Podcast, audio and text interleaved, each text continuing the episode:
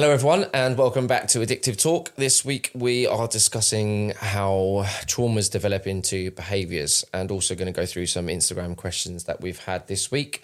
So we're going to hand it over to Stu to fire away with the questions. Stu? Okay, so the first question that I'm going to ask is one of four, and these first four are just Instagram questions that come through. And the first one was why should people stop using filters? Oh, that's a very, very big question. But in the simplest form, I think it's a very quick and fast way to damage your self worth every single day and every single time that you use them, and also become less and less accepting of the way that you look and more more and more desiring of something that isn't real. So every day that you do it, you're almost traumatizing yourself. I feel that you're doing yourself a disservice by not accepting what you really look like and being less and less comfortable with the way that you look and as a res- also as a result of the feedback that you'll get so say someone gets a lot of likes a lot of comments on social media because they're posting these filtered photos that then evidences the fact that they are only attractive with a filter. Or say they get more likes, more comments from a filtered photo, mm. then that's just telling them or giving them evidence. And this is all subconsciously as well. It's not a conscious thing that they're, they're seeing or thinking about, but subconsciously they're being told that they're only attractive or they are more attractive with those filters. So, yeah, keep on using them. It's almost like taking a drug, isn't it? It's like, mm. right, if I have that, I'll get more of this, I'll get more validation, more likes. But then the other deeper part is that subconsciously they also know it's not real. Mm. They know it's based on a lie. They know that that it's fake. That they don't actually look seventy percent of what that photo looks mm. like. You know, it's all smoothed out, and it's just totally unrealistic to look as perfect as these filters make people look. I think they should be banned. I think it should be banned. Everybody's mental health would be better. Everybody's like the way they see themselves will be better the way they see other people on social media will be better because they're not it's not only themselves that they're looking at that way it's also other people that are doing it as well mm. and uh, and you know obviously global superstars using filters as well it's just like it's not good nothing good can come from it so that is why people should stop using filters in my humble opinion mm. and just quickly on that as well when when you're talking about filters because every time you mention filters i'm like I use Lightroom filters. Is that what you mean? Uh, You're not talking about like Lightroom filters. You're not talking about like the. Uh, no, you know, I'm, I'm, talking about the ones that like completely change people's faces right, at okay, times. Right, ones yeah, that yeah, smooth yeah, skin. Cool, got They smooth out skin, um, make eyes brighter, eyelashes longer. Right, they put makeup on some people. Like there's like filters that give you a full face of makeup. Yeah. See, because I call fil- I, I don't know if I even call them filters. You're talking about what you I'm talking about, software. Yeah, I'm though. talking about like say like we go somewhere for the weekend and take a whole bunch of pictures and we we want it to match our Instagram aesthetic, so yeah. we put them through Lightroom and then yeah. put on like a filter, which yeah. is like a uh, changing the colors of stuff. No, yeah, I don't know. I I, I don't know about those. I'm, I can not give an opinion. I've not seen it. I'm talking oh. about the filters. Well, it's that, just like color grading your picture. Effect. You're not changing anything about the picture. You're just changing color, the color. grading. Yeah, yeah, yeah, yeah, yeah, I mean, I can't see. No, that's not changing the the image itself. That's editing the color to bring different lighting. Got you. It's like a photographer, professional photographer would. They're not they're not smoothing it out. They're just changing the color to. You know, it's like having a black and white photo, isn't it? There's like it's still the same image. It's the same person. They haven't given better cheekbones. Yeah, yeah, and a bigger jaw and yeah, brighter. I was, just, like, I was just making sure that yeah, I, no, I, understood no, what you meant as well. Um, but the, the the second question, which is from Instagram as well, what should I do after a breakup that wasn't my choice and I still love them? Oh yeah, I remember seeing it.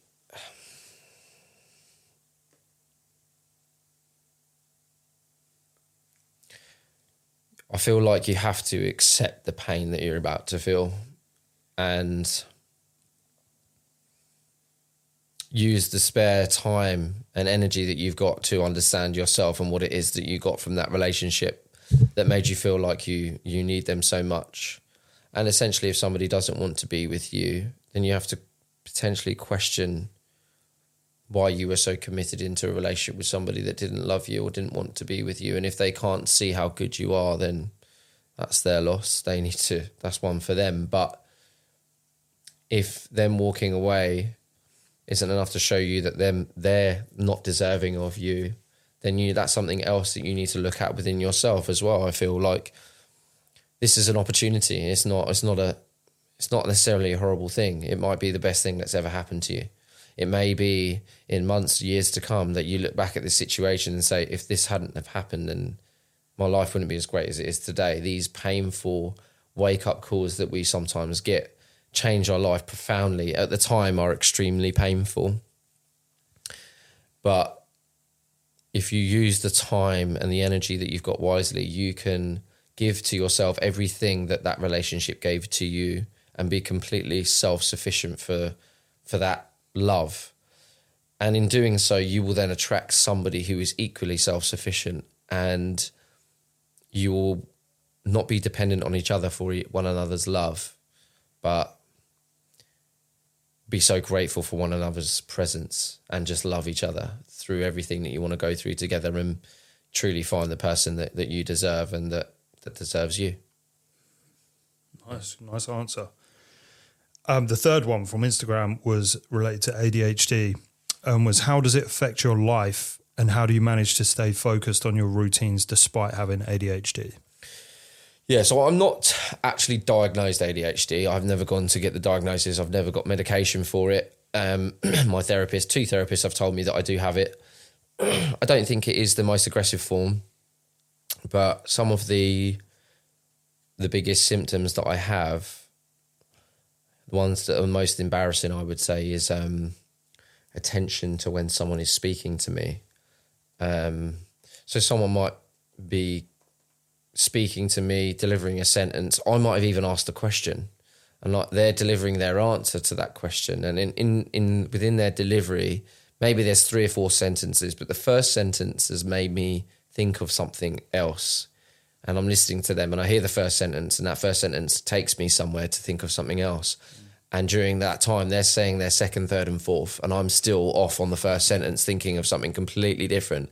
And then I might have to, then I come back and I'm like, oh, I'm sorry, sorry, can you please repeat it? But that process could happen three times in the same set, same go. So they do it again. I go, oh, what I was saying was, da da da da da, and then I go off again. and I'm like, oh, you're going to hate me. I'm really sorry. I'm not being rude. I'm, you know, I genuinely want to hear what you have to say. My brain's just not letting me listen to you right now.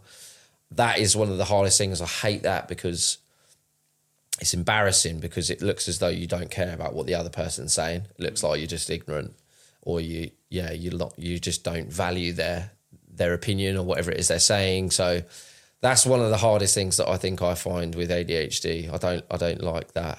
Um, and I I feel like I'm getting a lot better at that. And the other part of that question was how do I stay so focused given the fact that I have ADHD? I think it doesn't really matter so much about ADHD. Everybody can have the ability to be focused. I know ADHD makes it slightly harder.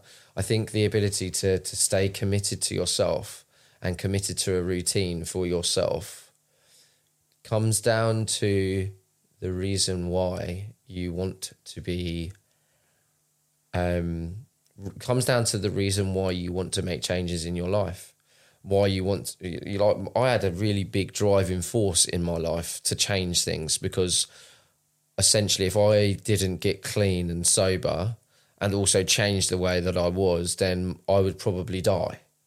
And and also I would continue to hate who I was. So it was one thing to get sober but then to get clean and sober, that's part what step one, and then it's to, to become the version of you that you want to be. Because if you just get clean and, and sober, you're still the monster that got that got you to that place in the first place. That means you still then got to go and become a better person.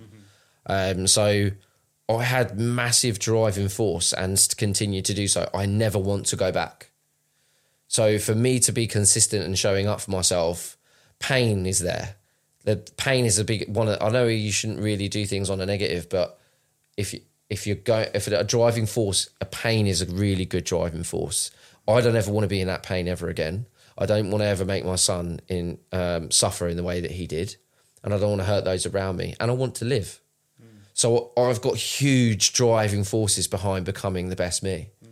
and I feel like if if somebody doesn't have a, a good driving force behind their decisions, it's not going to stick. Do you know what I mean? It's like if they if they if someone, I, I don't know, maybe if someone is generally like a really amazing person anyway, I imagine they would have a pretty good routine. Mm. Do you know what I mean? Because they to be to be a good person and to love is to love yourself, right? And to love yourself takes work. You know, you need to be consistent in showing up for yourself and investing into yourself, whether it be intellectually, emotionally, or physically. Mm. You know, so somebody who does that has a lot of passion for being, for loving, for the passion for loving themselves. So that has to be a driving force. You know, if you've got, if, for me, I my driving force was I don't want to ever hate myself anymore.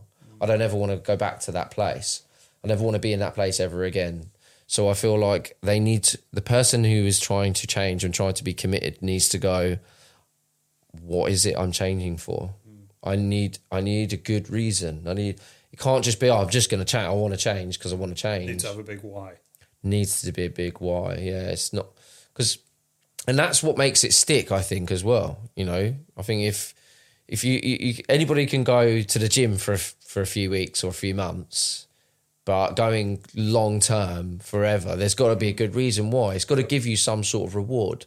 But I think for me as well, that's the other part is the reward. So people might give up after a month, but it, because they haven't yet seen the reward to its entirety, like you started doing breath work, and you said at first, yeah. After a while, you're starting to go, oh, I see this benefit, and as you continue, you will see more and more. So it's all about right. If I'm going to be consistent with myself for a year, let's say let's do that. All right, I'm going to do this for a year, uh, and then Then judge it. then make a call as well as to whether or not you should continue or not. Do you know what I mean? Then mm. add up the benefits. Don't do it for a month or even three. You know, commit, commit to a long term decision for yourself, and then after that year, I guarantee there's no way you're going to drop it. Like I couldn't, I couldn't drop the work that I do for myself, even if I tried. Now I wouldn't. I just couldn't live without Just it. Just make you feel shit if you, if you didn't do it. Did you regret it? You wouldn't be able to live your day like properly. I just feel like I'd, I'd be missing out. I feel like I'd be missing out massively if I if I because it opens me up to so much within myself, within the universe. I'm like growing every single day. It hurts sometimes, sometimes not. You know, you came in today and you heard me doing my breath work, but I don't know if you heard afterwards. Sarah was like putting her arms around me and kissing me because I was crying. And I, but the message that came through was, "You are enough." You know, and I've had that message a couple of times before, and that might be because something's happening in my life that's making me doubt that a little bit.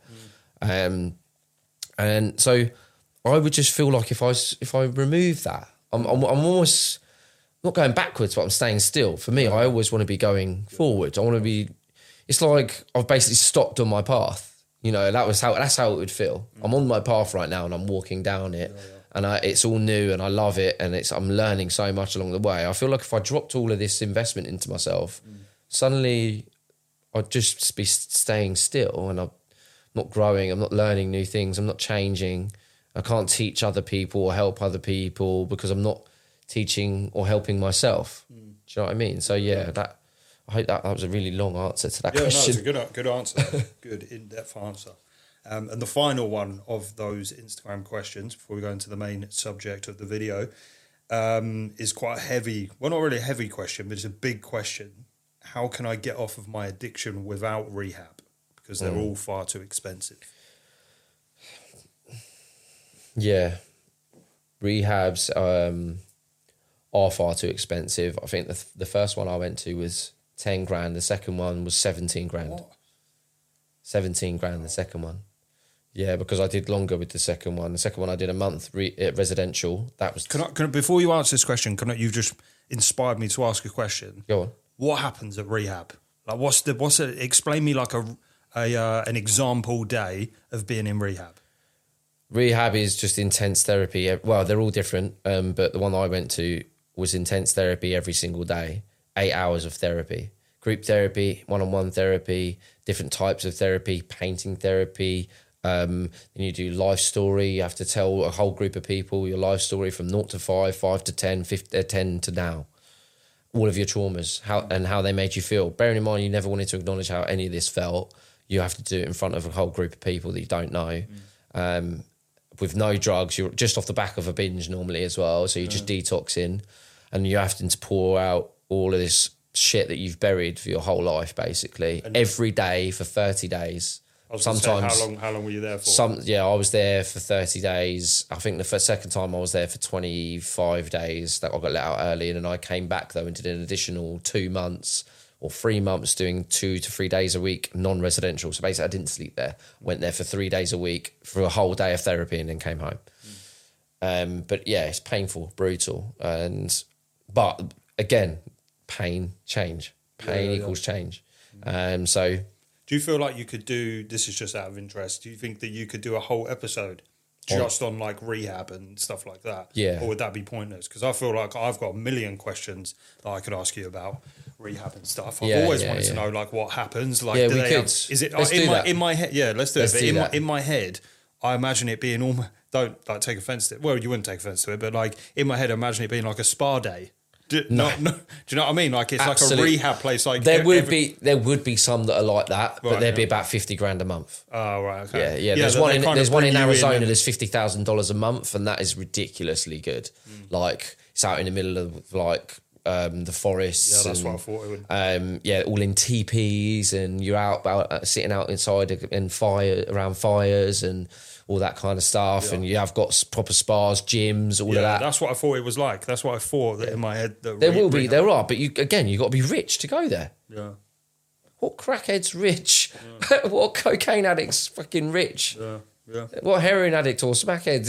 Like, none of us, none of them are rich. They all need help. Mm. They all need help, and they've got no money to go. So, answering the question, there is only really two places you can go. There's like your local drug centre, which or local like addiction help centre, which every county should have one, and some are better than others, but they don't really help. Um, you can't get into rehab for free through them unless you turn up for six months consistently every week. Is normally the the basis of which they might then be able to recommend you to rehab for free, which is for any addict nearly impossible because it's normally always a Saturday as well that you've got to turn up. So that's kind of a no. The other one is twelve step fellowships, which I did for two years, and they helped me massively, and they changed my life, and I met some of the most amazing people that are still in my life today, three or four in particular, um, that I love and I would die for. I love them that much. So, as much as I don't go anymore, it served me so well and was the basis for my recovery. And I have learned, I learned so much from going. Um, and then I obviously found things that worked for me that um, that led led me down a different path in in my road to staying clean. And you know, I haven't done now for two years now, so it's um, What's, what's it's a twelve step program, which actually I'm not really supposed to say, so you'll have to blank that bit out. oh really? yeah, you have to say twelve step recovery program. Um, so yeah, it, it is good and it is very helpful. Um, and it takes your your head a while to get round it. You just want to reject everything. You know, they they say the word God a lot, which I hated. Felt very religious, but you know, it's not. It, it doesn't have to be. It can be if you choose for it to be. Um, Twelve step fellowships can. The good thing about them, they're kind of one of the sayings is you can take what you want and leave the rest which is um, yeah, which is really good. Um, so yeah, go. I would suggest going to those to start off with, and it's all about building a community for yourself to get support and help. And there are people within those rooms that will help you for free. You know, they're people that have like myself, four, five years clean. You'll meet people like myself that are willing to give you their time freely every single day, but you've got to be willing to take it from them. You'll be willing to take their number, call them, and you'll get something called a sponsor, and you'll speak to them every day. That person is willing to give you their time every day and help you and show you how they they got clean and sober. But you've got to be willing to go and do the work, and you can just you have to have a mindset of ignoring the stuff that you don't like. You have you have to go there and go right. Okay, yeah, I don't really like the word God, but I don't care the biggest asset is the people mm-hmm. in them rooms. And that doesn't mean everyone, because some people you're going to hate. some people you can listen to and think, what load of bollocks. Don't, don't like anything that you've said. But there will be one person eventually, you keep going long enough, there'll be one person that you hear and you go, that's me. Mm. That is me. And, they're, and then they're talking, they're talking five years clean though. And you're like, how are they me, but they're clean? Bear in mind if you go in there thinking that oh none of this is going to work there's people in this in that room that have done something you've never been able to achieve and that is to stay clean. So whatever your brain's telling you don't listen. You know go in there and with an open mind and and do the work that's given to you. Mm. And then outside of that you know my recovery program that i have now is like i've said before it is meditation it is breath work it is connecting with a higher power which again comes from 12 step fellowships um, and journaling. And I've been in therapy for four and a half years nearly. So, and my therapist is the same therapist that I went to rehab with. So, yeah, I, I just grabbed hold of everything I could, mm. everything, everything. And I tried loads of things. I, I I've just started going back to the gym, but gym's not a massive vital thing for me. But some people that works so, so well. So it's about trying as many things as you can that are suggested from people like myself who have done the work and have got clean and listening to what they do and doing it consistently. Um, one of the other things that you have to do is disconnect from everyone in your life currently that uses drugs mm. or whatever drug it is you're trying to stay away from, including alcohol. So it's imperative. Decision made has to be made, cut. Send a message to all of them I'm really sorry, but I need to change my life and this isn't serving me anymore. So you're not going to see me with, with, at any point where drugs are going to be around. But I would love to see you and spend time with you doing other stuff if you're willing. But I understand if you can't do that. Mm-hmm. Firstly, what that will do is that will remove all the shit people out of your life yeah. because the ones that don't text you are the ones that don't give a shit and all they cared about was the session anyway. Mm. The second thing it do is show you who the good ones are. Mm because you might get out of 10 people you message, I promise you there's probably only 10% that come back, which is one, yeah. maybe 20%, two people mm. who will come back and say, I'm so sorry, but I'm so, I'm so sorry to hear how much you're struggling, but so proud of you, yeah, you know, yeah. for being open and being honest and also going out. And I'd love to do this with you. Mm. I think I had one person text everybody, sent an email to my whole work where I used to work and text everybody and just said, this is where I'm at, this is what I'm doing. And I think two people out of everybody who wanted to continue spending time with me. The rest, the session was more important than our friendship. Yeah, yeah. You realise that by doing that. Yeah, yeah mm. exactly. Great. Best thing I ever did. Yeah. yeah. Cut everybody out. Sounds like a negative shit thing, but actually it's a really good thing. Oh, it's a really good sh- it's a really good shift. It's a really good step to make because you don't you will become the people that you spend time with. You will become your mm. friends. So if you want to maintain your friendships with people who use drugs, you will use drugs. I'm sorry, it's never going to work. Mm-hmm. You have to accept that that life, that part of your life is done, mm-hmm. and you're now going to step into a new life. And bearing in mind, when I did that, I had one or two people. One of those two people was my brother, so yeah. so he had to, yeah. and the other one uh, was a mate of mine called Ross, who I don't really see that much anymore, um, but still still stay in touch with him. I don't. I had to basically I had zero friends. And then I had to build a friendship network from scratch. And one of the first friends that I made was Tim, who is my best friend and then became my sponsor. And now I don't even consider him my sponsor because he's not anymore. Like we're just best friends. Yeah, yeah, he is my best friend. Yeah. And he he will be with me for the rest of my life without a doubt. I guess in some ways you probably think as well that he had a, played a big hand in saving your life as well. Hundred percent, really. because when I went in them rooms, I hated them. Mm hated the hated 12 step fellowship rooms. I hated it. I hated everything they said, but I didn't want to I didn't want to go back. And he was the first person I met that I liked that I thought, yeah, yeah, yeah, yeah. he's a bit like me. Mm. He's he we're very similar actually. And then like yeah, I just spent more time with him. And then we we practically lived together through lockdown for a whole year. Mm. so um, yeah, he was just yeah, he gave me so much time and love freely. And he was six months clean when I met him. So he's always been six months ahead of me. Yeah, yeah. But yeah, he's a bit younger than me, but I always look at him like an older brother. Yeah. Um, but now it's kind of got to this point where I used to always look up to him, and now it's just we help each other. Yeah. You know, he looks to me when he needs help, and he'll come and speak to me, and vice versa. Like, yeah. Again, that found that was all founded in in a twelve step fellowship room. So that the fact that I don't go anymore is is really irrelevant because they were so so important. I just I just found other ways that work for me outside of the rooms. And I always say that going to those 12 step fellowships isn't necessarily about the meeting itself, it's about the people in it. It's about what you take from those people outside of those meetings. It's about how much you're going to spend time with these people because, as I said, who you will become who you spend time with and who you are friend who your friends are. So if you start to befriend sober and clean people, you will stay sober and clean. Yeah. It's very simple. So mm. Those are some of the things that you can do. Um, it's it's very hard, regardless of what direction you take it. Um, but yeah, there is options available, and, and that's what worked for me um, so yeah, good luck to whoever it was that asked that question. I see a huge episode on the horizon that's mm. all about rehab and recovery and recovery mm. and getting Tim in with you. Yes, you and him talking about that as a subject would be unreal as an episode. He's here next weekend. Okay, so the rest of the questions now are based around the topic of the video, which is trauma equals behaviors. And the first question on there what were some of the worst things that you witnessed as a child from your mother? Um,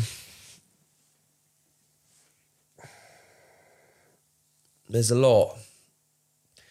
I'd say the worst thing would be her overdosing in front of us. Um, yeah, more more than once, I'm sure, but at, definitely at least once, I had to call an ambulance, and I was only I was definitely less than ten. I'd say around eight, and I had to call an ambulance to come and take my mum away. And it looked as though she was dead on the floor, just like that, just lying on the floor, alcohol bottles, pills all over the place. So that was that will always stick in my mind. And the other one that always that always sticks in my mind is is her being so drunk and off her face she was just like walking through the kitchen laughing her head off whilst pulling her tights down walking forwards and just started pissing into the bin in the kitchen and it was just like I was standing. I remember just again being similar sort of age, just watching her, and it was like I just was invisible, mm. like I didn't exist because she just didn't care about the like how obscene her behaviour was. Mm. It's just like total carelessness, like total don't give a shit, and yeah, that was they're they're probably the two worst ones that I can remember, they always stick with me. But there's countless times where she just didn't turn up to school to pick me up. So I'd have to wait for my nan to come and get me. Um, or she'd come to school pissed, you know, embarrassing like that, things like that. It was just, could never rely on her for anything.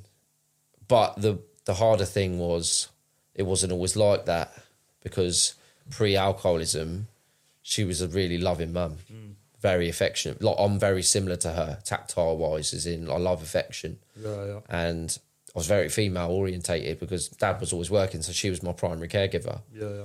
So she was my everything basically. All my love, affection, everything, all my time and attention was all based around her. Mm-hmm. To then that being taken away mm. to this monster yeah. turning up who doesn't care about you anymore doesn't doesn't want to be your mum, doesn't want to be alive. Mm. Yeah, and she just like I asked her as well about like what what she did, and she basically used to drop us to school and then just go and get steaming on in the park by herself. Really, yeah. Yeah, and then like she'd whether she'd be fit state enough to not to come and get us. Yeah, so that's something that you can get the kind of essence of what her behaviour was about and how it would have how I perceived it as a child. Mm-hmm. Yeah. So yeah, that's it. Yeah. Well, that's a heavy answer. um, how did those traumas specifically develop in your behaviour as an adult? Hatred of women, um, but also a massive, desperate need for women. Mm. So a huge conflict within me. Basically, a mirror of what you experienced as a kid, right?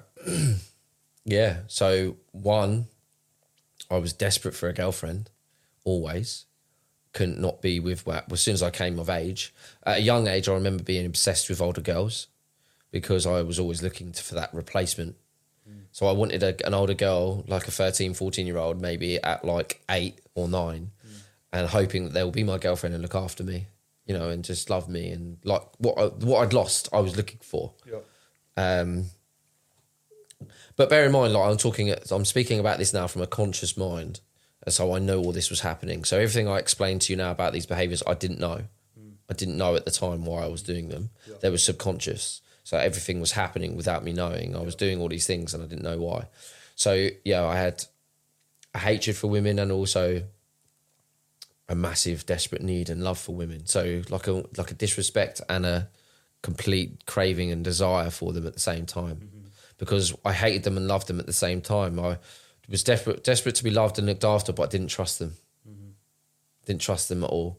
Didn't trust them to to be reliable or to show up for me or to love me consistently or care for me. So that created a really toxic type of person when it came to like relationships as well. So you can imagine how that manifested. You know, I was very disloyal, uh, did cheated on girls all the time. I didn't. I viewed I viewed object I viewed women as an object, you know, because I got later on as I got 15, 16, I asked a, a lad, I won't mention his name, and I was like, I remember him giving me this advice saying that oh, women are just things. You know, he was a bit of a stupid lad that basically was just trying to sleep with as many girls as possible. He was a bit older, he's two years older than me. I think I must have been 15. And I'm bearing in mind, I've got no adults in my life, so I'm listening to this, Yeah, yeah, yeah, of course. taking it on. And, uh, and and you know it was like to not really care about women and you know they're just things to to play with you know that was kind of the the the advice I was given, you know, which at that point I was looking up to these people, so I listened. Um, and it kind of enforced, reinforced my general beliefs of women anyway, in terms of them just being horrible and nasty and just going to let you down. And um, there was other reasons I have negative thoughts about women, but I'll go on to that because I know one of the other questions will be about my dad. So, um, so yeah, that's some of the behaviours and then how to expand on how those behaviors or those feelings and thoughts developed you know oh, my obsession with women got me in so much trouble you know like i i and also my relationships with people in general like because i didn't trust anyone so i always thought that someone was going to hurt me at some point so that basically made me feel like everybody was disposable no i wouldn't ever let anybody be close to me really I would get close to people, but then I'd push them away through some sort of obscene behavior, absurd behavior. Um, like for example, I'd always only have like one close friend, and then for some reason I'd fuck that up through some of my stupid behavior. Normally, but to do with girls. Um, but I remember one of my friends, Ross. He different Ross, not the same one I mentioned earlier. He uh, he had split up with his girlfriend and he'd injured himself playing football. And we went to a party and then um, he'd split up with his girlfriend the day before. His girlfriend was at that party, ex girlfriend, should I say, was at that party. And I was about 15, I, I guess, 14 or 15. And he he was on crutches, so he lived about a 15 minute walk away. So I walked home with him. I loved him. He was my best mate. At that time. He was my best mate. Walked him home, um, made sure he got home all right, and then I went back to the party and got with his ex girlfriend because I, I just like wanted the attention or I wanted you know I, I can't even how do I put it into well I wanted to be wanted. That's it. I wanted to be wanted by every girl I could possibly be wanted by because that made me feel good. I wanted to be wanted by everybody.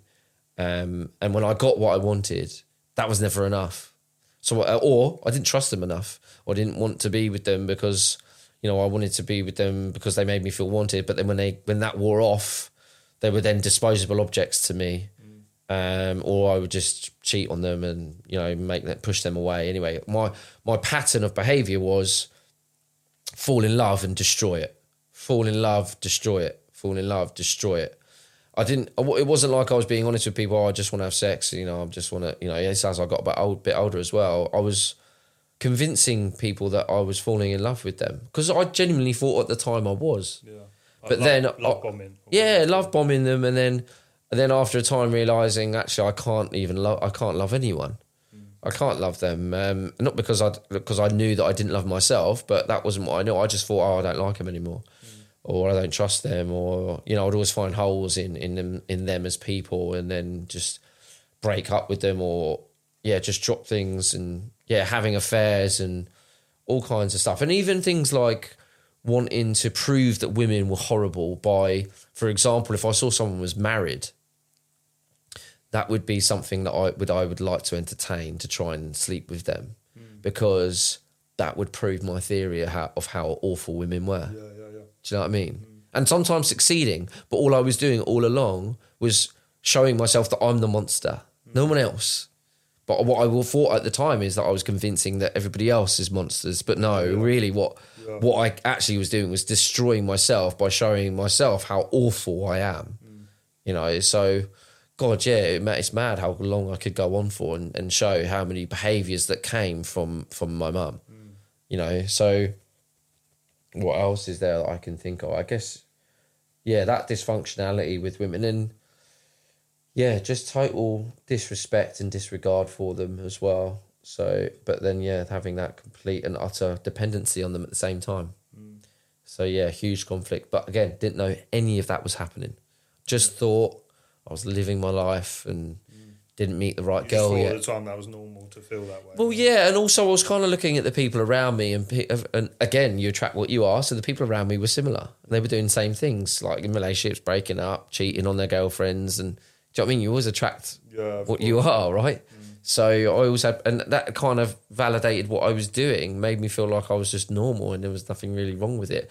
And don't get me wrong, I guess there is an element to being able to make mistakes and be stupid as a young man, and you learn from all of these lessons. But I wasn't learning anything.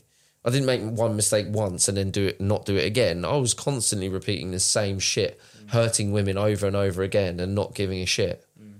You know, and it, it really, yeah, it turned me into a really horrible person.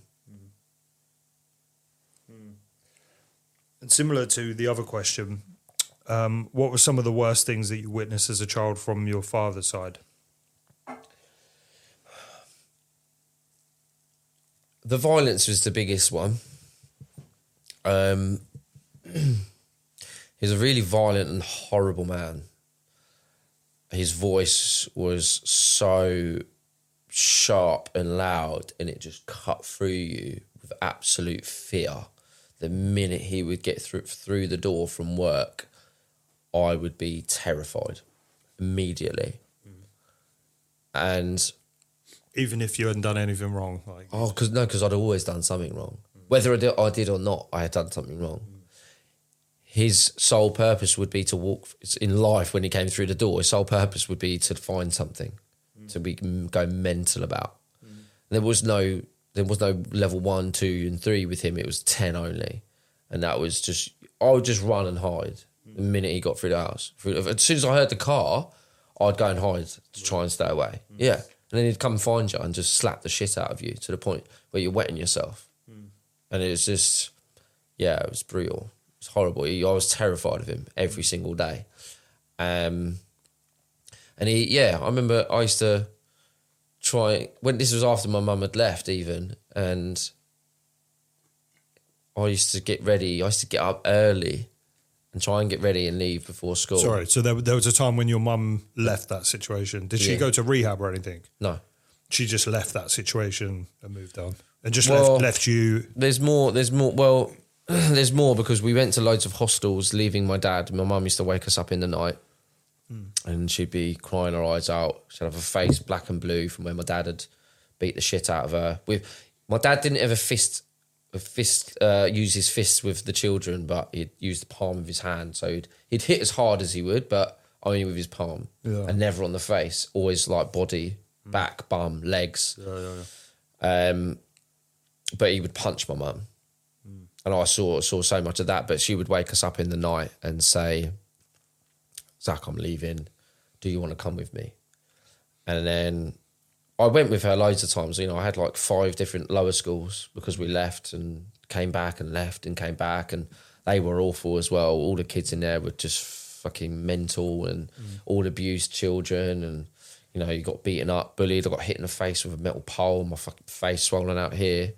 Um, so yeah, that was a whole traumatic experience in itself. Um, but yeah, she the last time she left to a hospital, I didn't go with her because I'd had enough. Mm. And stupidly, part of me thought if I'd got my father to myself, maybe he'd love me. Maybe mm. we'd have like a really close relationship. Maybe I'd get what he had with my brother. Mm. And that didn't happen. But I used to, yeah, going back to what I was saying, I was used to get ready, try and get ready for before 7 a.m.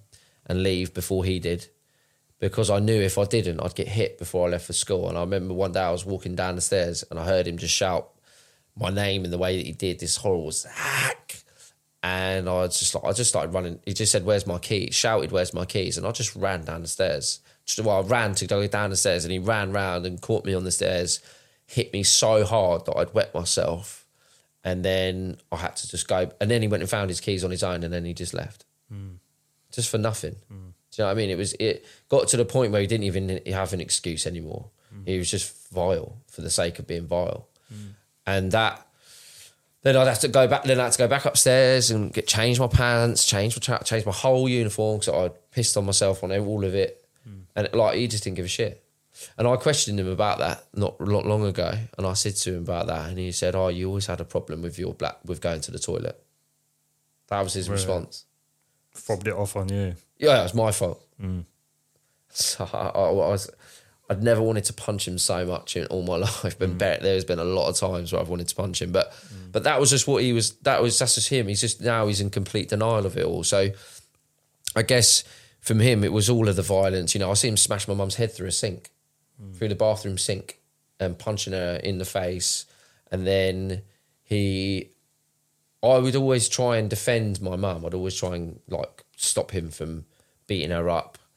And I don't remember loads of that. My mum told me more about that when I when I got clean. I asked her like, "Did I ever try and protect you?" Because I had this. It's another behaviour I'll tell you about. So I always went for women like my mum, mm. who were broken, sad, mm. and needed my me to protect them. And I was doing therapy on this, and I wanted to understand why my girlfriends always seem to be similar damsels in distress yeah. or have been hurt in some way and need looking after. And I said to my mum, Did I ever try and like protect you in any way? And she said, Yeah. She said you was good at it. She said you would jump on my dad's I'd jump, I'd jump on my dad's back while he was beating her up and try and stop him. This is even when I was a little kid. Mm. Um, or she said I had a, I was very good at saying things that were so uh, vile to him that would distract him from her to me, mm. and then he would beat me up instead of beating her up. So then that stayed with me for life, and to the point where it's there subconsciously controlling what type of women I went for. Yeah, yeah. You know, women who were in some way damaged, mm. you know, through whatever, and needed someone to love and look after them. Mm-hmm. And that was always what I went for, mm. subconsciously. I didn't know. So yeah, again, you see another trauma that I witnessed developed into a long life, long time, long term life behavior. What was like? What was like the worst of the worst thing that you ever saw him do? I ever saw him do. Either, either to you or to someone else. I would say it was smashing her head through the sink. Yeah. Brilliant. That yeah. Sound Sma- brutal. Yeah, it snapped the sink in half. Mm. As in the whole thing shattered, mm. and then her head was just bleeding out at the back. And he was vile to the dogs as well. He used to beat the dogs up. Remember that? It was mm. horrible. He used to, yeah, we had so many dogs growing up because we had to we had to get rid of them because my dad beat them up so bad. Mm. We couldn't have them, and then my, I think it would be a case of him feeling bad about doing something to my mum, and she'd say, "I want another dog." So she'd get a dog, and then he'd beat the dog up, and then it got violent. That some of them got so violent that to be one had to be put down mm. because my dad made it so violent. Mm. Um, he bit my dad on my hand, dad on the hand. He bit my mum on the tit, on the breast, should I say? Sorry, and um, and then he bit my neighbor, my my my brother's friend who played in the same football team and bit his nose from there to there, ripped his nose like that. Really? Yeah, so he had to be put down, and then we had dogs that were just given away, and I don't know why they carried on doing it. I think it was my dad's attempt at trying to keep my mum there because, mm.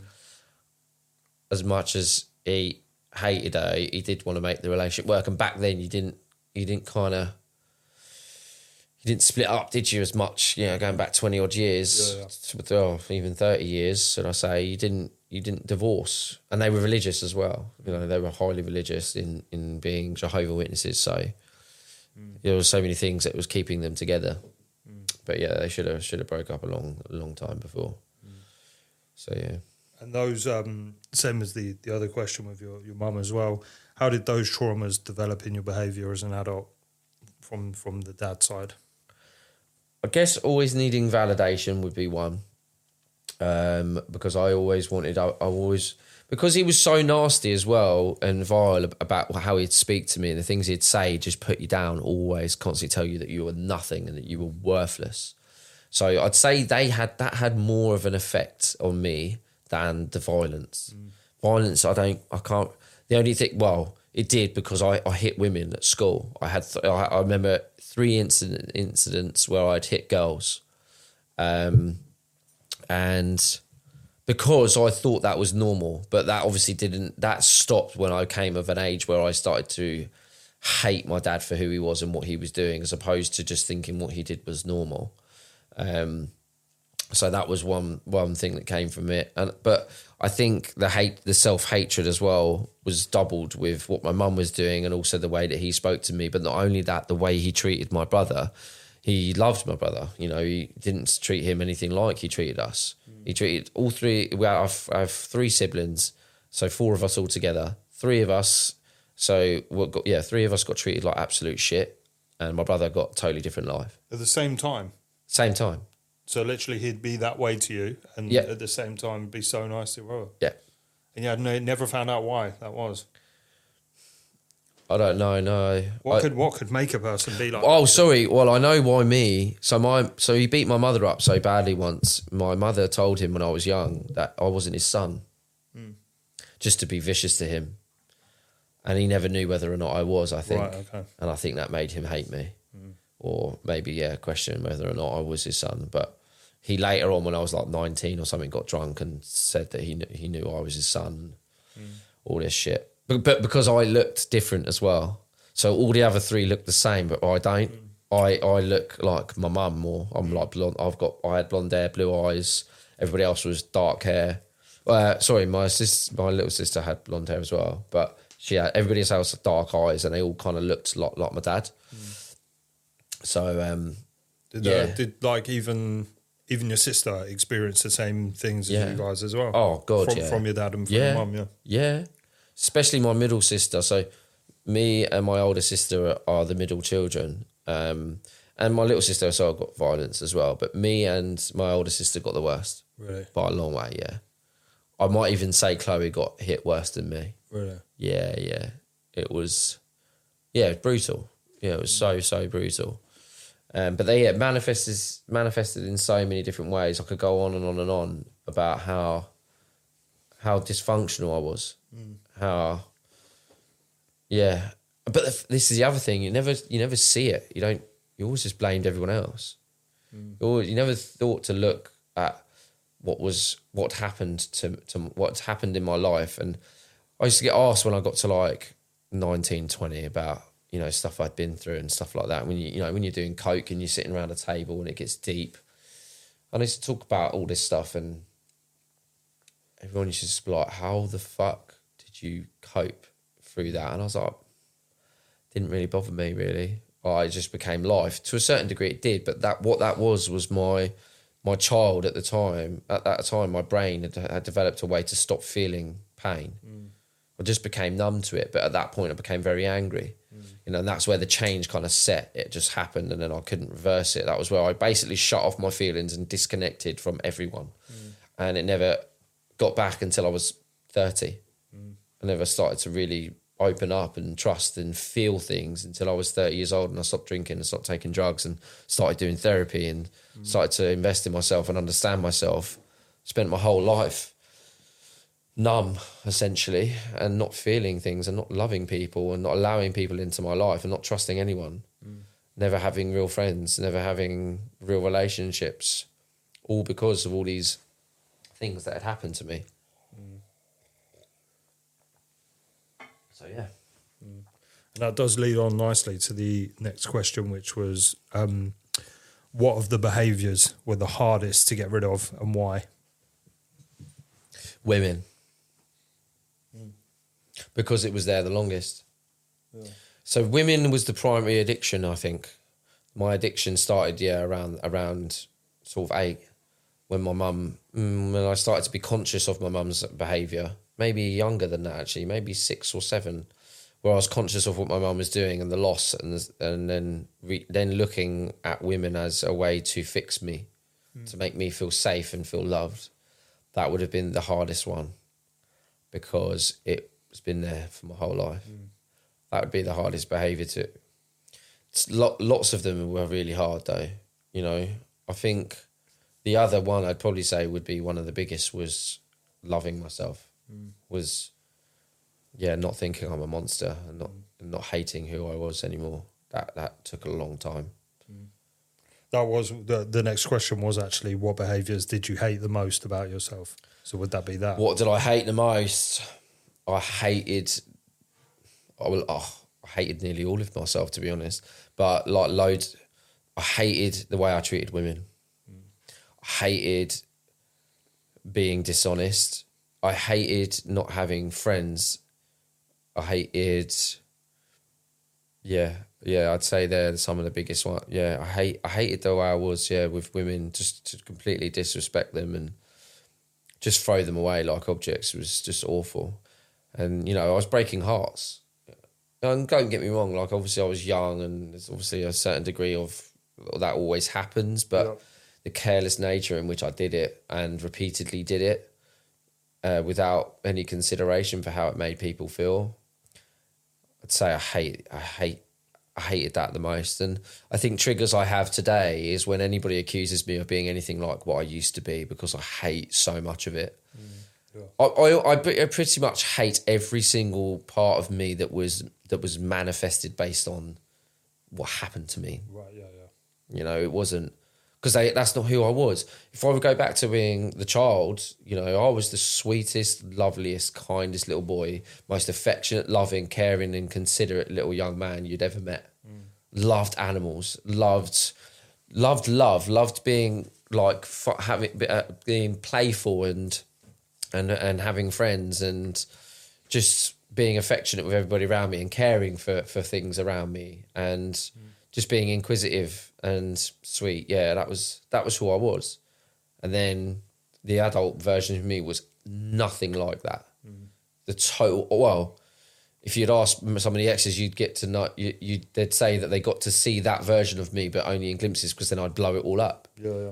So it was almost like that little part of me was there, but was afraid to be out and let people see them for long because he thought he would get hurt if he if he stayed if he stayed in control. Mm-hmm. Yeah, and and I suppose that also leads nicely into how did the behaviours make you feel about yourself? I guess back that's double edged as well because how did it make you feel back then mm. compared to how does it make you feel now? Obviously, you seem very regretful of how you felt or what you did back then, but how did it make you feel at the time? How did it make you feel about yourself? Lost. I felt so lost. I couldn't understand why I was the way I was. I didn't yeah, I didn't up until when I started using drugs because that became the identity then. That became right, I'm Jack the lad. Um I'm just yeah, I love the sesh, love to party. I'm the life and soul. Nothing can hurt me. I'm fearless. Until I created that, which is where I basically became that perversion of myself, which wasn't me either, but it was something that I claimed. Prior to that point, didn't know who I was. I didn't, I didn't understand why I did the things I did. I remember like, that story about sleeping with um, my friend's ex girlfriend the day after they'd split up. He said to me, like, why did you do that? I was like, I don't know. I don't know why I did it. And I did it years before as well with the same guy. He was ta- talking to a girl on MSN Messenger. Do you remember when that was a thing? Yeah. And uh, like I got I got her Addy thing, whatever it was, and then I started trying to chat her up and saying that I was like I'd be better for her than Ross. Yeah. And he, and he again same thing. He was like, "Why? What are you doing? I'm your friend. Like we're mm. we're pals." Mm. I think almost to the point where he knew that other people would kind of distance themselves from me because I was a dick. Mm. And he'd kind of been like, no, look, I've kind of tried to see the good in you. Like we get on, like we're pals. Like I got him a job on my market stall. We worked together. Like why did you do that? And I just I didn't know. I didn't have an answer for him. I didn't have an answer for why I behaved the way I did and why I said and did the things that I did. Like it didn't make sense because none of it rang true to how I felt about these people. You know, in terms of I, I, I really loved that friend. I really cared for him and I really appreciated his friendship. But mm. my actions didn't show it. Mm. You know, and I, I couldn't understand. Like I said, I was just conflicted all the time. Mm. I was always two parts of me part of me that people really liked and a part of me that everybody hated. Mm. And I feel like that was probably one of the biggest things that happened. I had this this Jekyll and Hyde thing where it was like create and destroy.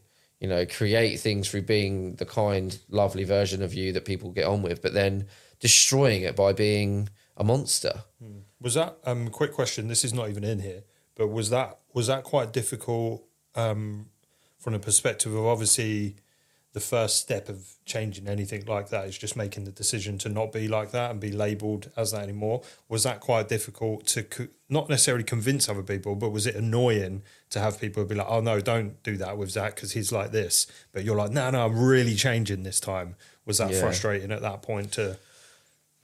Well, the thing is, because I'd separated myself from everybody in my life anyway, I didn't have that many people. There was right. only one person where that would be true, and that was Archie's mum. Mm and she would basically she still even says was now, that frustrating is that for that must be frustrating though right to know that to know did. in your head that you've changed but have someone constantly it did it, it used to be it used to be when i when i when i cared so much about what others thought of me mm. which i did for a long time with my first and i'd say only in the last sort of couple of years has that gone. But for the first couple of years i cared what everyone thought of me mm. um, so when people would say damaging things about my character especially if they were true in the past, that would really be yeah, very, very yeah. frustrating. Yeah, oh, it would trigger me massively, yeah. make me so angry because I'm like, I'm working so hard. You have no idea how hard this is. And I know I've done wrong and I know I've hurt people, but I'm not that person anymore. And I'm working every day and this is the thing: people don't actually see that part. They sure. they don't see what's going on behind the scenes and how hard you're working. Mm. They also don't know all the things I've just told you about what I went through that got me to that place in the first place. So they don't have no, don't have any compassion mm. or any understanding. They just have judgment on your oh, actions that have hurt them, mm. which is understandable. But at the same time, it's so frustrating when you know you're working your absolute hardest to become the best version of you and for a lot of part time as well, people doubt your recovery as well. oh yeah, you're never going to do it. Yeah, that sort of thing. I can imagine. You're never going to do it. Like you're this, you're that. You're never going to do it. Just makes your job ten times harder as well than what you've got to do Depend- if you if you care about. yeah, sometimes it does. Sometimes it don't. For me, I'm I'm someone. If someone tells me I can't do something, then I'm going to fucking do it. Do you know what I mm. mean? If someone says you won't make it, I'll fucking make it. Yeah, right. like, yeah. So if anything, they just made it easier for me. But yeah. for a lot of people, people getting doubted like that, especially when they're working you that won't, hard. You won't. You won't turn my film company into a million pound film. Watch. so um, so yeah, it was frustrating for sure. Mm. Mm. What was the most surprising thing when learning about your behaviours? So I guess when you went through your discovery process and learned about your behaviours, what was the most surprising thing? How much of what was wrong with me came from what my mum did. But I think that was probably the most surprising thing because I was always like, I spent like all my life hating my dad. I hated him more than anything. I didn't really not, I didn't really hate my mum at all until I got a lot older. Until I got probably clean, actually, I'd say, mm. because that was when I realised. Yeah. So I, I kind of always loved my mum anyway. Um, I still do to a certain degree. I just don't like her because I don't value when I don't when I don't respect someone's values and I don't respect the way they behave, then I don't like them. I don't care if you're my family or not. So, so yeah, I was really surprised when I did the work that how much of my behaviour was that I didn't like about myself came from what she did. Mm. You said you said how long you saw there when you asked about my mum, all the things I listed out, and my dad there was only like a few yeah, things. Yeah, yeah, yeah, yeah. It's only short for him way more from what my mum did. Yeah. Because my relationship with her was more important to me. Of course. Yeah. He was working most of the time. So mm. she was the person I spent most of the time with. So that was, yeah, the loss of her wasn't as big as the loss of him because he wasn't really there anyway. Mm. So the loss of her and all the things I saw her do, you know, even things like taking drugs all the time, that taught me from a young age taking drugs is fine. Yeah, yeah. You know, even though it's prescription pills, but still. And for getting off her face on alcohol, like, okay, cool, you're teaching me that as well. Like, these all manifested into behaviors as I got older. I copied it. I just learned what she did and did the same. Mm. So yeah, I was really surprised because I hated my dad because I rem- I remember more so the physical violence because that has an impact on you, right? And you remember all of that. You don't you don't you don't remember so much of the emotional trauma that you suffer as opposed to the physical trauma. Physical is more impactful memory wise, I think, for some reason. Yeah, of course. May, it might be that uh, the emotional stuff that because it's more painful that you bury it deeper. Yeah, yeah. Do you know what I mean? And yeah. you probably easily point it to the physical violence because it's so easily rememberable. Uh, memorable. Well, like it's like the thing of emotional abuse is much harsher than physical abuse. Yeah, because like yeah. your bruises and stuff go after a while, but yeah, I, side can really. I can't really say that, that physical violence really, other than like I said, it had that effect on in terms of I thought it was okay to hit girls, which obviously I learned later on that it definitely wasn't. But other than that, violence, if anything, it made me not a violent person. I'm not a violent person at all. Like, and it also makes me detest violence yeah. in every single way. So I feel like, if anything, it kind of gave me a positive out of that one. Yeah. Mm. Mm. So. Um, and what was the most frustrating thing about these behaviours as a result of the trauma? the most frustrating thing I think was repeating the same thing over and over again. Like, you make a mistake, you hate yourself for it, then you go and do it again. Mm. Two weeks later, three weeks later, three months later, and then you feel so you feel bad. Like for, just for example, cheating. Mm. You know, I felt so I get caught cheating to someone that I genuinely did love. I thought, at least I thought I loved, and didn't know how to really love, mm. and then see how much pain they were going through because of what I'd done, because of how much they loved me. Mm. Them forgiving me, then go and do it again. Yeah. It's like that was frustrating because again, it didn't make sense. It, I didn't. That's not who I wanted to be but I couldn't stop myself basically doing um, living off of my my trauma. I was living in a way to protect myself from being hurt. Yeah. And Although it was hurting me, what I thought was getting hurt would be somebody. So the, my my thought process behind the whole cheating thing was, if I do it first, when you do it to me, it won't hurt, mm. because you will do it to me, mm. because you will hurt me. Yeah. And if I cheat on you, I don't care about you as much. So if I lose you, doesn't hurt. Mm. That was all everything I did was about was to try and keep myself safe, yeah, to keep yeah. myself protected from getting hurt in the way that I was when I was young. Mm-hmm. But it manifested in lots of crazy behaviors. And again, all subconscious, never knew why, couldn't understand why. That's the frustrating thing. It's like, why, dude? Why? why are you doing any of this? Doesn't make no fucking sense. And back then at the time, you didn't ever think to yourself, why, right? No. It was just, it's just like now. Yeah. I was a kid. I never looked at myself. Mm. I, I did, and when I got older as well, I did think why, but, but it was so buried. This is the thing with trauma, it's so well locked away. You know, I'd convinced myself, in order to cope, I'd convinced myself that it didn't hurt me. So I wouldn't look there. Mm. I wouldn't. I'd buried it and locked it away so tightly that my brain had said, "Don't look in that direction." So it never occurred to me to look there because, mm. as far as I was concerned, I was fine. That stuff didn't hurt. None of that stuff affected me in any way, shape, or form. So why would I look there? Because that was my, the way my brain had created a coping mechanism to to survive that trauma, which was to tell myself it hadn't affected you. You're totally fine.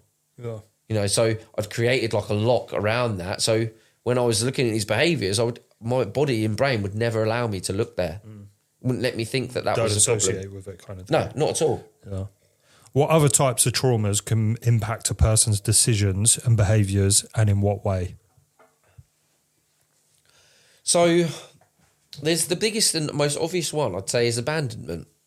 So, if you grow up without a parent, mm. and I've seen it in in women, I've seen it in men, and it manifests in very di- in lots of different ways. But for example, a woman who doesn't have a dad, a girl who grew up without a father, will be desperate for male attention and will act out in ways, and, and, and will also put up with anything for a man. They could treat him like absolute shit. They don't care. They will keep going back and keep going back because the thought of them not being there is catastrophic it is so painful. So they'll just uh, they don't know that, but that's how their brain is working. Subconsciously, they'll do anything to keep a man close. Mm. You know, and the same with m- myself. Like I was doing anything to to get with women constantly, mm. saying whatever I could to to make someone want me because I wanted to feel wanted because nothing was worse than not being wanted by my mum. So I had to make every woman want me. Mm. You know, same thing. So I feel like abandonment is probably one of the biggest ones. And anybody who's got an absent parent without another good parent stepping in, for example, having a good stepfather that came in, but even still, when that happens, the fact that your own father or your own mother didn't want you or didn't care enough about you to be involved in your life sends a message to you subconsciously that you are not worthy and you are not lovable and that you are not wanted and that will stay with you for your life until you unpack it and undo the damage that that's caused. So if you're if you're running around right now with that previous life trauma um, with you and you haven't done anything, you are constantly going to be behaving in a way that's attributed attributed attributed to not having a parent involved in your life. Mm. Mm. there is many, many more, but yeah, I'd say that's one of the biggest ones. And the next one is actually a question. I think I've asked you something similar to this before. Um, but do you think that you've managed to remove all behaviors installed in you from your traumas? I think that's a really good question, actually. This is the thing, right? At many stages over the last four and a bit years, I've thought, I'm healed. I thought I've I've I've done it. Like I've I've cured, mm. you know, I've I've worked through all of the behaviours and I've got rid of them all. I'm fucking so happy, I'm so proud. And then within a matter of weeks, something happens that triggers me that I react in a way that I don't like. Mm.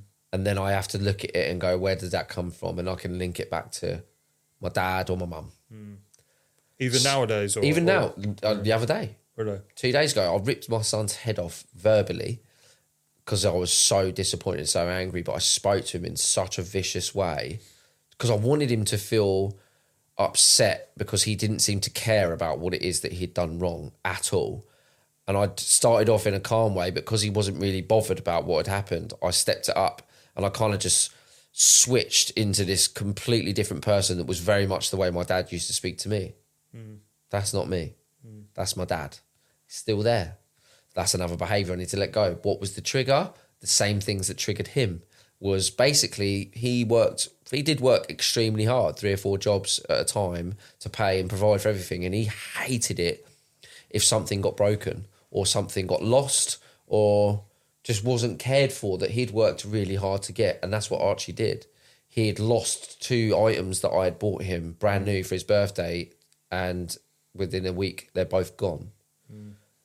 And something about that snapped inside my head and made me react exactly the same way he would, obviously, other than the physical violence. Mm. But uh, yeah, I was quite really, really strong with him about how I was speaking to him about how, you know, how little he cares and how he's going to make him a, a, sport brat and blah blah blah. And it was to the point where he was in tears. And I, I kind of, I did want him to be upset because I feel like again, pain is is it's the hardest thing about being a parent sometimes is is allowing your child to suffer mm. to learn a really painful lesson. But there's a i think a line that i certainly crossed and went too far with when i with the way i spoke to him.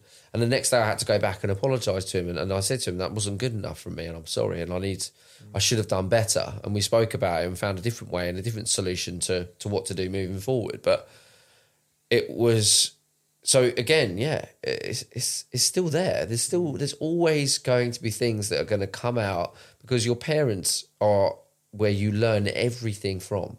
Mm. Do you know what I mean? That's that's where, and you'll be so shocked at how much of you is like them. Like you might go, I hate my dad because he's like this, but you are like that. Yeah, yeah, you'll have that. You have that behavior. The reason you hate it is because you do it. Yeah. Do you know what I mean? So it's like that's that's one of the biggest things that we don't Do you like the to way of, accept. the only way of getting rid of that is to be aware of it? Is to be aware of it? and- yeah, it's about looking at yourself. It's the biggest, one of the biggest and most profound growth and he- healing statements is that everybody is a mirror to you. Hmm. So anything you see in somebody that you don't normally like is normally because they're showing you something. That, if it really triggers a response in you, not if you just go, oh yeah, I really don't like that, but if you get an emotional response to something that is, and then makes you act in a way that you don't actually value and you don't like, it's because they've shown you something about yourself that you don't like. It's not because you don't like what they're doing. It's because that's something that you don't like about you. yeah, right. They've they've just hold, shown a mirror to you, um, and that's what loads of people don't know. They don't understand that actually, I'm not just upset because of what they're doing. I'm upset because what they're doing is something that I do and that I hate about myself. And that's that's the thing that people I think should learn the most. That's the biggest healing tool I think anybody can have. So if somebody's triggering an emotional response in you is because they've unearthed something you don't like about yourself that you're that you want to change, that you need to change. So remove the emotion away from them and look inwards when that situation occurs and you can it just it also takes the sting out of it as well because you stop getting so angry in the situation you start to look at yourself and go oh actually you've just shown me where i need to work mm. on myself. Thank you. Mm. You know you can change your perspective like that. Mm.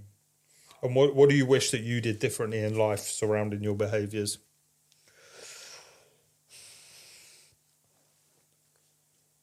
I wish that at a younger age I I was helped more. So I wish that I was given therapy at a young age to show me how these behaviors could and would manifest into different um, these traumas could manifest into different behaviors as I got older and was made aware of it so that I could I could try and get better and try and not go through so many years of suffering and not knowing why I was behaving the way I was. Um, I wish I, if you're looking at my healing journey as well now, so for the last four years, if you're looking at that point, I wish I did breath work and cold water therapy from the start and meditation. I wish I did them every day from the start. I started doing meditation right at the beginning and I did it for about nine months, but I wish I never gave up. I wish I was consistent in that, uh, and I wish I found breath work, and I wish I found journaling as well. All those things. If I could, I wish I could have done them because they would have helped me a lot. They would have helped me grow and heal a lot faster. I think. Mm-hmm. So yeah. Yeah. What um when you do meditations and stuff, what sort of uh, are you doing like guided meditations or do you just listen to music and sit with your thoughts or? Different different um yeah i like i like there's like astro called astro something there's an astro meditation thing that's called where you like ex, ex, exit your body basically. Right, and yeah. I, I can do that on my own but there are some good guided ones. I do a bit of both but i think once you've learned meditation you can just listen to music and, and you Yeah, can take yeah, it whatever direction you want Yeah. so you can do the out body experience you can do the inner child experience um, you can do the observational experience where you're just looking at your thoughts and watching what comes up for you and seeing what's what's going on for you, as opposed to being in them, giving your mind a break.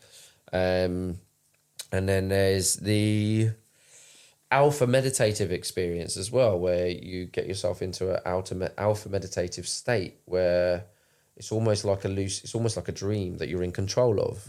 So yeah, there's a, there's a few different ones that you can do with different outcomes for each of them. There's probably a whole episode that you could do on meditation as well, to be honest. But Yeah. um, with, with that, I remember just quickly before I go on to the last question, you got one more question. Awesome. Um, with that, I remember someone telling me about this meditation. I can't remember it's like a monk meditation or something, but basically you go to. I don't think you have to go to a retreat, but they go out into like nature and then sit there. And apparently, the longer the meditation goes obviously in that first 15, 20 minutes, half an hour, hour, your thoughts are racing all over the place and it's kind of hard to mm. keep your eyes closed and focused. But apparently, as that time goes on, if you can, there's some people that do it into like the six hours plus, and as the further you go into it, the mm. more your thoughts dissipate. And mm. apparently, you get to a place of like no thought. It's, a, mm. it's just a place of just pure presence. I'd love to mm. try that at some point, but Yeah, that sounds amazing, but also very difficult. But I feel like I can do that in less than six hours, though. Like I can get to a point where I'm not thinking anymore. Really? Yeah. Yeah, I can mm. get to a point where I'm rested. I, well, the, especially the trend, especially the alpha one, because the alpha is not a thought; it's a vision. So you're not thinking about something; you're seeing things. You're seeing something happen, like you're watching, observing, um, which is obviously from generated from your mind. But you're not thinking of words and or what's happening here, there, and everywhere. You don't get distracted. You could just you're in this place. You go somewhere, and you're able to visualize and be in that place without thought um, which is I think one of the most powerful ones. But Yeah. last question, Just just made a note of it. I'm going to check that out. Alpha meditation. yeah. Uh, final question of it then. Uh, what do you think might help children today who are suffering with domestic abuse? Nice, nice, heavy question there at the end. Um, I feel like it, if it was compulsory for all children to have therapy at school once a week,